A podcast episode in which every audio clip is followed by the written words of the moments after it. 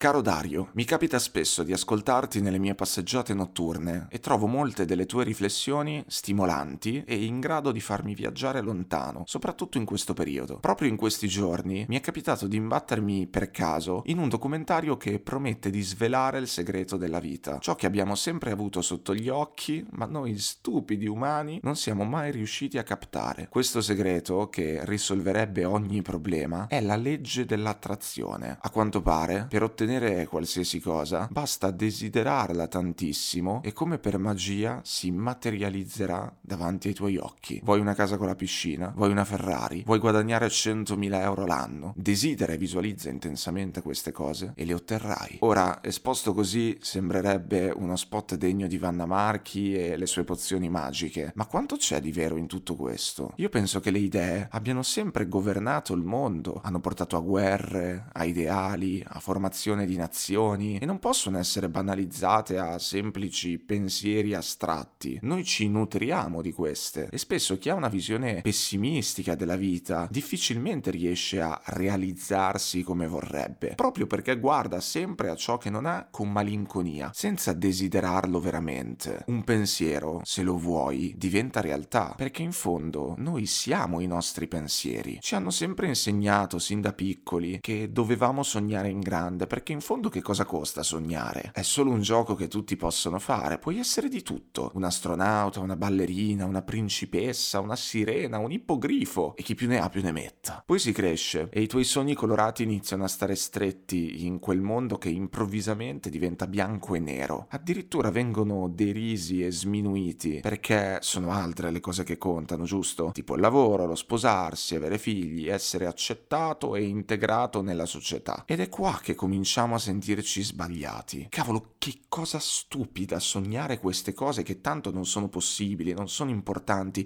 e poi non sono neanche più sicuro di volerlo. Proprio come la volpe che non arriva all'uva e dice che è acerba. Ma se non avessimo mai smesso di sognare e avessimo avuto il coraggio di visualizzarci nel nostro sogno, ora saremo l'astronauta, la ballerina, la principessa che avevamo sempre desiderato. In fondo tutti i veri campioni sono semplici esseri umani proprio come noi noi che non si sono mai arresi e hanno continuato, nonostante tutto e tutti, a crederci. Quanto è davvero potente un pensiero per farti diventare qualsiasi cosa tu voglia. Mi incuriosisce molto sapere come la pensi su questo argomento e grazie per la tua luce nelle mie passeggiate notturne. Sofia.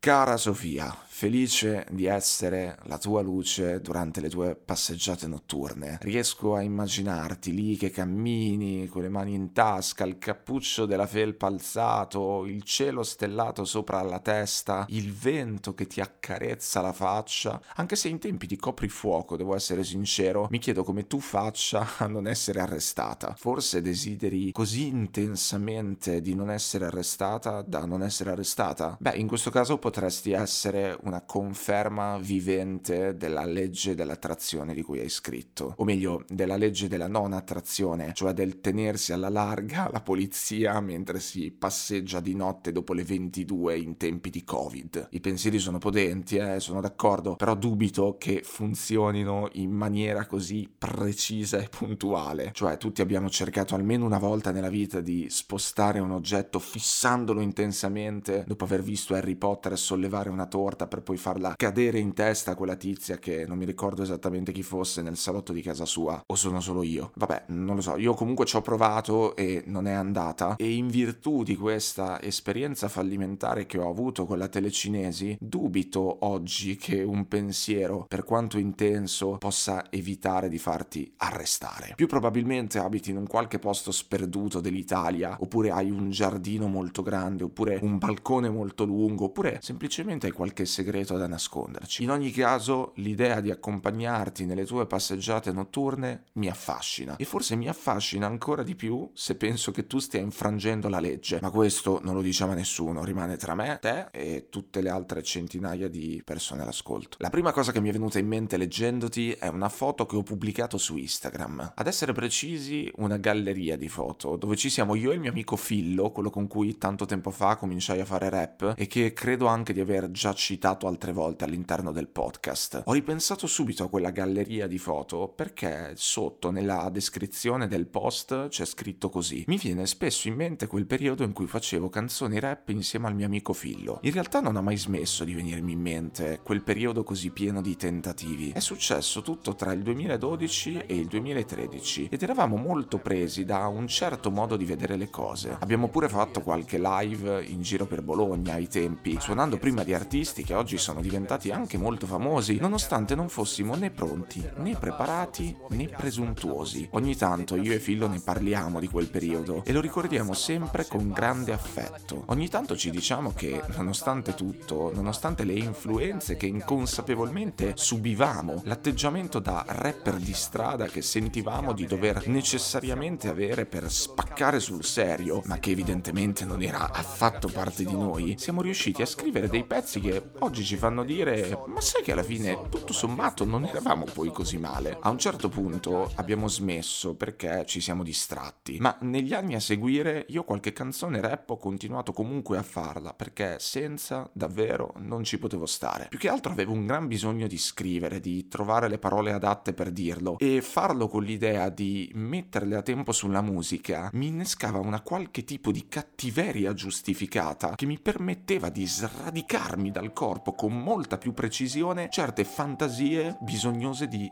ridursi a frasi. Ondeggio come una funa appesa al vento d'inverno all'interno Creature scure a passeggio prendono il sopravvento Ceno all'inferno con l'angoscia sullo sterno Seduto da solo al tavolo senza stare mai fermo E frenesia completa Ho continuato a scrivere testi da mettere in musica per diversi anni e ne ho registrato qualcuno insieme a Flavio senza praticamente mai crederci fino in fondo. Perché per credere fino in fondo in quello che stai facendo o sei stanco o sei stronzo e io invece me ne sono sempre stato nel mezzo. Tuttora me ne sto sempre nel mezzo perché non sono mai né abbastanza stanco da chiudere gli occhi e lasciarmi andare né abbastanza stronzo da spalancarli e andare avanti dritto come se nulla fosse. Mi manca molto scrivere testi da mettere in musica senza praticamente mai crederci fino in fondo. Senza praticamente mai crederci fino in fondo. Ecco, per me la musica rappresenta alla perfezione una di quelle cose in cui non ho mai creduto fino in fondo, nonostante i desideri, la voglia, la passione, l'impegno. È per questo motivo che mi è venuta in mente quella galleria di foto, quel post che ho pubblicato su Instagram. Io non credo di aver mai sognato di fare rapper di mestiere nella vita, anche perché io non ho mai avuto una vocazione precisa, un interesse unico e totalizzante, una strada chiara da seguire. Mi sono sempre piaciute tante cose diverse, mi è sempre piaciuto sperimentare, ho sempre trovato e raccolto spunti dappertutto, ovunque sono andato, qualsiasi cosa abbia fatto. E forse è anche per questo che faccio fatica ancora oggi a credere fino in fondo in quello che faccio. Da una parte c'è un senso di inadeguatezza che mi porta a sentirmi sempre fuori posto e dall'altra c'è una poliedricità che mi porta a guardarmi sempre intorno. Parlo al presente perché il discorso va ben oltre la musica e va ben oltre il mio periodo da rapper. Tuttora faccio fatica a credere in quello che faccio perché mi piace tutto, mi piace tutto, vorrei fare tutto, vorrei essere tutto, vorrei imparare tutto. Credere fino in fondo in qualcosa è molto difficile, se non impossibile forse, per quelli come me, perché credere fino in fondo in qualcosa significa escluderne tante altre. Comunque ho tante cose da dire in merito ad essere una persona che non ha una vocazione precisa, un sogno in particolare, in un mondo dove fin da piccolo ti chiedono che cosa vuoi diventare da grande. Infatti mi sa che ci farò un episodio del podcast a parte dedicato a tutti i poliedrici, a tutte le persone cosiddette multipotenziali che faticano a collocarsi in un punto preciso senza sentirsi strette. Sogno o non sogno, io non ci ho mai creduto fino in fondo nel fare canzoni. Un po' perché mi piacevano già molte cose, è una caratteristica che mi porto dietro da sempre, e un po' perché non ero né abbastanza stanco né abbastanza stronzo, che per me sono due caratteristiche che ti servono per crederci. O sei stanco e quindi ti lasci andare,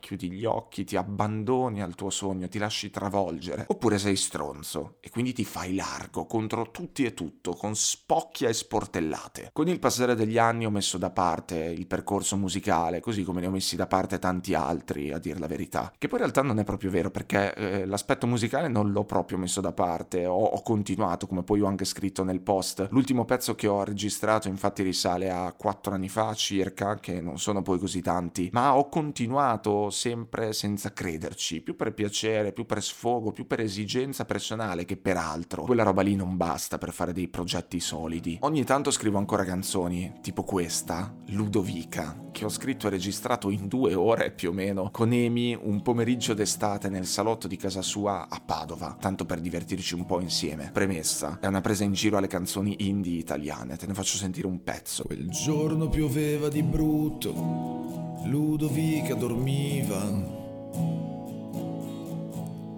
Da lontano passava la gente, sussurrando parole. Sogna di essere meglio di allora, di sentirsi più viva.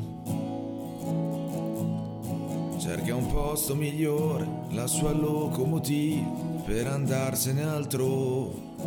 Chissà, magari se non avessi mai lasciato stare, se avessi avuto più fiducia in me stesso, fin dai primi pezzi con Fillo al parco sotto casa, se entrambi fossimo stati più presuntuosi, stanchi o semplicemente stronzi, a quest'ora sarei un rapper affermato, sarei uno di quelli con le collane da 20.000 euro al collo, i denti d'oro e i neuroni bruciati. No, vabbè, non credo che sarei proprio così, però ecco, se solo avessi desiderato più intensamente, forse sarei riuscito ad attivare la legge dell'attrazione, chi lo sa. La seconda cosa che mi è venuta in mente leggendoti sono le profezie che si autoavverano. L'effetto Pigmalione. Non so se ne hai mai sentito parlare, è abbastanza conosciuto, abbastanza noto. Detto anche effetto Rosenthal, dal nome dello psicologo che ne ha parlato per primo. È un concetto molto semplice e molto interessante che si è sviluppato a partire da un esperimento molto semplice e molto interessante, giustamente. Rosenthal sottopose ai bambini di una classe un test di intelligenza. Poi fatto il test, agli insegnanti vennero indicati quelli che si erano dimostrati nettamente più intelligenti, ma questi vennero indicati completamente a caso e non sulla base dei risultati effettivi dei test. Quindi i bambini indicati come più intelligenti non avevano dato nessuna prova di esserlo, non avevano niente di speciale. E allora? Eh, allora l'idea che i bambini indicati agli insegnanti fossero davvero più intelligenti degli altri portò gli insegnanti a comportarsi con loro in maniera tale da confermare quell'idea. A un anno di distanza, infatti, questi bambini andavano effettivamente meglio degli altri. Avevano un rendimento scolastico migliore. Sono andato a vedere su Wikipedia e ho visto che c'è proprio questo esperimento per spiegare l'effetto Pigmalione. Se gli insegnanti credono che un bambino sia meno dotato, lo tratteranno anche inconsciamente in modo diverso dagli altri. Il bambino interiorizzerà il giudizio e si comporterà di conseguenza. Si instaura instaura così un circolo vizioso per cui il bambino tenderà a divenire nel tempo proprio come l'insegnante lo aveva immaginato. In poche parole, un'idea diventa reale per il solo fatto di essere stata espressa. Se tratti una persona come se fosse ciò che potrebbe essere, diventerà ciò che potrebbe essere, disse Goethe. Quindi, come dici tu, Sofia, le idee non possono affatto essere banalizzate a semplici pensieri astratti. Credere in un'idea produce degli effetti concreti nella realtà, è dimostrato. Tradotto nella vita quotidiana, se credi nell'idea di essere inadeguato, per esempio, finirai per comportarti da inadeguato. Gli altri ti tratteranno da inadeguato, confermando in questo modo la tua ipotesi di partenza, cioè che sei davvero inadeguato e che non è soltanto una tua idea. È un circolo vizioso, un loop, una grandissima fregatura sostanzialmente. Il tuo pensiero ti fa comportare in un certo modo con le altre persone, comportarti in un certo certo modo con le altre persone influenza i pensieri delle altre persone su di te e quindi queste altre persone si comportano in maniera tale da confermare il tuo pensiero iniziale e così via. Pensare che pensare sia solo pensare non è da pensare. Questo sono io, non Gote, e credo che si senta, vero? La terza e ultima cosa che mi è venuta in mente leggendoti sono le parole. Quelle che sto usando adesso per eh, comunicare, quelle che usiamo tutti i giorni per comunicare. I pensieri sono potenti di per sé, perché credere in qualcosa produce molto spesso degli effetti reali, ma i pensieri diventano ancora più potenti nel momento in cui vengono espressi, ovvero nel momento in cui si concretizzano, quando prendono forma con le parole, quando si animano attraverso i suoni che emettiamo o attraverso le lettere che scriviamo. Tutto parte dai pensieri, dalle idee, dai sogni, ma non si può prescindere dalle parole, perché i pensieri, le idee, i sogni, in fin dei conti, sono parole. Tutto è una parola. Anche la parola tutto è una parola. Tutto ha un nome, un'etichetta, un significante a cui è associato un significato. E io alla potenza dei pensieri non posso fare a meno di collegare la potenza delle parole, perché le parole sono fatti che non si vedono, come ho scritto una volta. Quando dici qualcosa non stai solamente dicendo qualcosa, ma stai intervenendo sulla realtà, senza neanche rendertene conto. Stai producendo dei minuscoli effetti capaci di innescare conseguenze molto più grandi attraverso l'arma più potente, quotidiana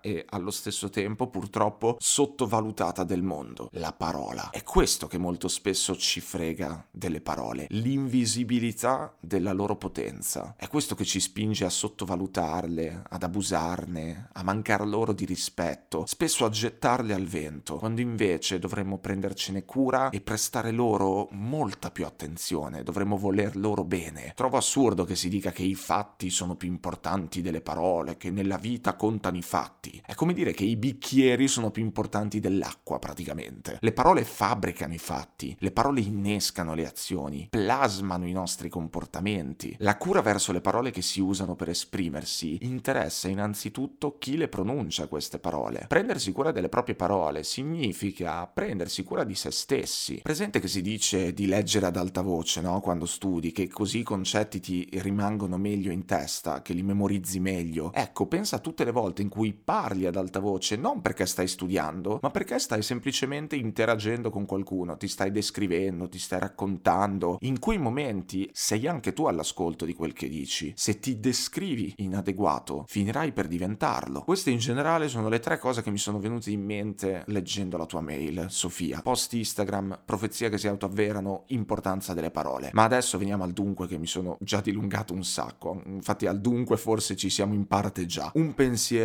se lo vuoi, diventa realtà, perché in fondo noi siamo i nostri pensieri. Su questa cosa che hai scritto non sono d'accordo, o meglio, sono d'accordo soltanto a metà. Un pensiero, se lo vuoi, diventa realtà. E questo può sicuramente essere vero, ma può diventare realtà anche se non lo vuoi. Ti basta crederci e si può tranquillamente credere anche in qualcosa che non si vuole. Per esempio, si può credere di essere un incapace, di certo senza volerlo, e di conseguenza diventarlo, per via di tutto l'effetto che dicevamo prima. Non userei però la parola pensiero come sinonimo di sogno, perché secondo me hanno un valore molto diverso. Il sogno è un pensiero molto più grande, molto più profondo, molto più legato al sentire intimo, o almeno così è come mi verrebbe da definirlo adesso, un pensiero prorompente, un sogno è un pensiero prorompente. Faccio fatica quindi a mettere pensieri e sogni sullo stesso livello di profondità e cambia molto la frase che hai scritto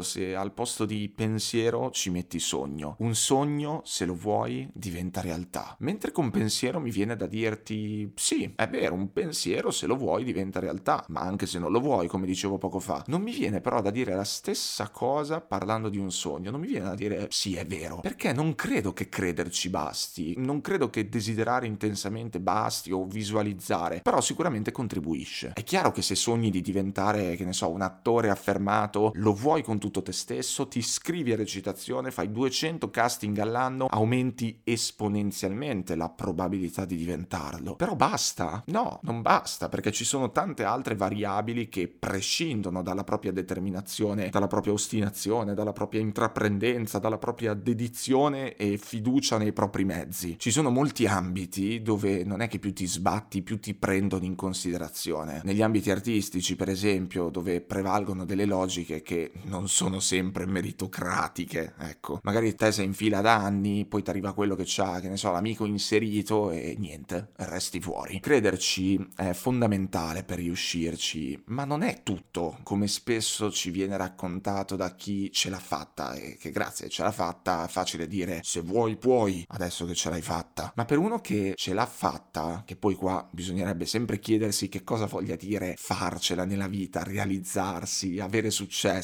qua si può aprire un altro episodio eterno. Per uno che ce l'ha fatta, tra virgolette, ce ne sono migliaia che non ce la fanno, bisogna ricordarselo. E non è per fare il guastaveste o il pessimista o il disilluso, ma mi sentirei di star leggermente sopravvalutando la realtà se dicessi che basta crederci fino in fondo per farcela. Poi vabbè, in realtà anche questo è un discorso enorme che potrebbe essere diverso da sogno a sogno, da caso a caso, da obiettivo a obiettivo, ma in generale a livello livello generale, mi verrebbe da dire che crederci no, non è tutto, non basta crederci. È sicuramente una parte significativa, ma non è tutto, specie se si parla di diventare quello che si vuole. E poi, comunque, credo che già soltanto il fatto di credere in qualcosa fino in fondo sia una roba meravigliosa, a prescindere da dove ti conduca, se in alto, in basso, a metà, dove ti aspettavi o da tutt'altra parte, ma chi se ne frega? Credere in un sogno, specie in quest'epoca di frammentazione, di crisi, di caos, di complessità, è una gran fortuna. È meraviglioso sognare di fare l'astronauta, l'attore, la ballerina, anche se poi non riesci a diventarlo, è meraviglioso a prescindere, anche perché poi i sogni, una volta realizzati, ti mostrano il loro lato negativo. E con questo non è che voglio dire che sia quasi meglio non realizzarli per evitare di scoprire i loro difetti, che sarebbe più o meno come dire che è meglio non stare con una persona per molto tempo per evitare che venga fuori chi è davvero. Ma con questo voglio dire che sognare, secondo me, ha un valore intrinseco. Credere in qualcosa fino in fondo ha un valore di per sé, a prescindere dal, dalla meta, a prescindere dal risultato che questa fiducia ti fa conseguire. Sognare è un successo di per sé, al di là dei successi che sognare comporta. Sta uscendo un discorso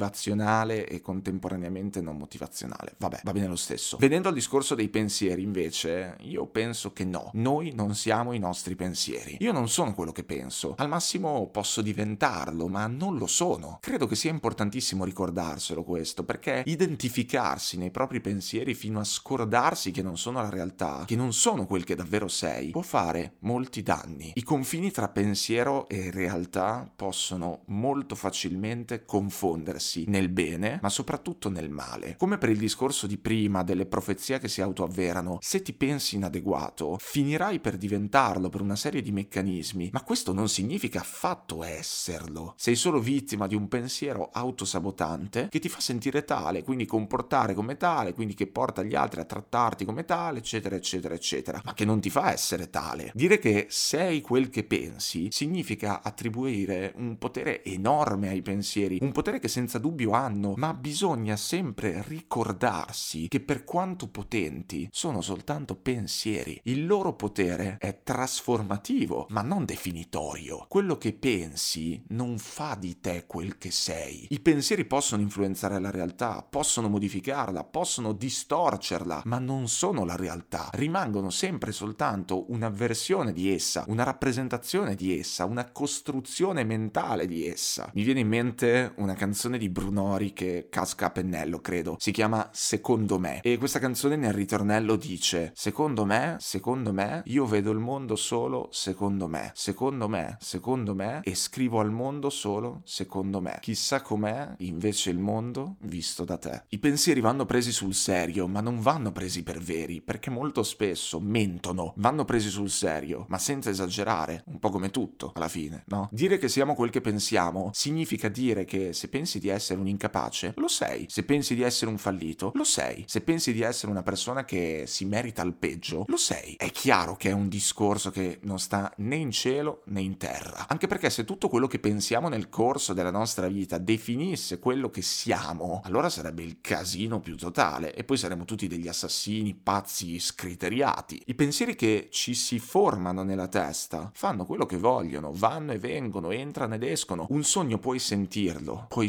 sceglierlo, ma un pensiero arriva e basta. Il nostro potere su di essi è limitato, non si può intervenire direttamente su un pensiero, non si può non pensare a un pensiero, eliminare un pensiero affrontandolo testa a testa, perché è nella tua testa. Si può cambiare un pensiero, ma non partendo dal pensiero in sé, perché è dentro di sé. Si può cambiare un pensiero, per esempio, partendo dai suoi aspetti pratici, tipo le parole. Si possono cambiare le parole che si utilizzano. Si può cambiare un pensiero, per esempio, partendo dai comportamenti che questo innesca. Fortunatamente, noi non siamo i nostri pensieri, siamo invece quel che sentiamo. Che senti, suona anche molto meglio. Siamo quel che sentiamo. Sai perché è difficile capire chi sei? Perché è più facile pensare tanto che sentire tanto. Purtroppo capita, soprattutto alle persone molto mentali, quelle che fanno fatica a lasciarsi andare alle sensazioni, e qua al microfono ce n'è una, di diventare vittime dei propri pensieri. Credo sia per questo che le persone persone un po' più riflessive tendono a fare molta più fatica a stare bene. Sulla parte emotiva tende a predominare la parte cervellotica, sulla pancia tende a prevalere la testa. Questo ha dei grossi pro, ma anche dei grossi contro, come tutto, alla fine, no? Chi tende a pensare molto alla vita, anziché viverla, deve stare attento ai propri pensieri. Non può assolutamente pensare che quel che pensa rappresenti quel che è. Deve anzi ricordarsi che non è così, che la mente mente, piuttosto ovvio. È molto facile rimanerci intrappolati dentro, farsi assorbire e stordire dalle proprie narrazioni mentali. Può addirittura capitare di arrivare al punto in cui non sai più se è tutto nella tua testa oppure se è davvero così anche nella realtà, al punto in cui non riesci più a tracciare una linea di separazione. È una sensazione molto brutta da provare. E sai cosa bisogna fare, secondo me, in quei casi? Bisogna andare a prendere la concretezza con le unghie e con i denti.